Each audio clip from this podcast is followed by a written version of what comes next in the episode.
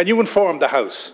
Is the flawed tender issued by the Department of Children and won by a UK-based fund who won student accommodation at Benbulben Court and Milligan Court in Sligo to house Ukrainian refugees in the latest manifestation of our at times absurd approach set to progress to contract, thus displacing 500 students, which constitutes a full 25% of student accommodation available to support the ATU. Ireland's newest university. As you said, we did put out a request for tender for additional accommodation and we received an offer in response of that from Sligo when it became apparent that that offer would have an impact on student accommodation and recognising the pressure on student accommodation uh, in the northwest, my department uh, and our officials immediately engaged with both the ATU and with uh, with the Ferris. So those engagements are ongoing at the moment. I don't have a conclusion for you yet, but as soon as I do, I'll let you and the other relevant deputies and indeed the ATU know.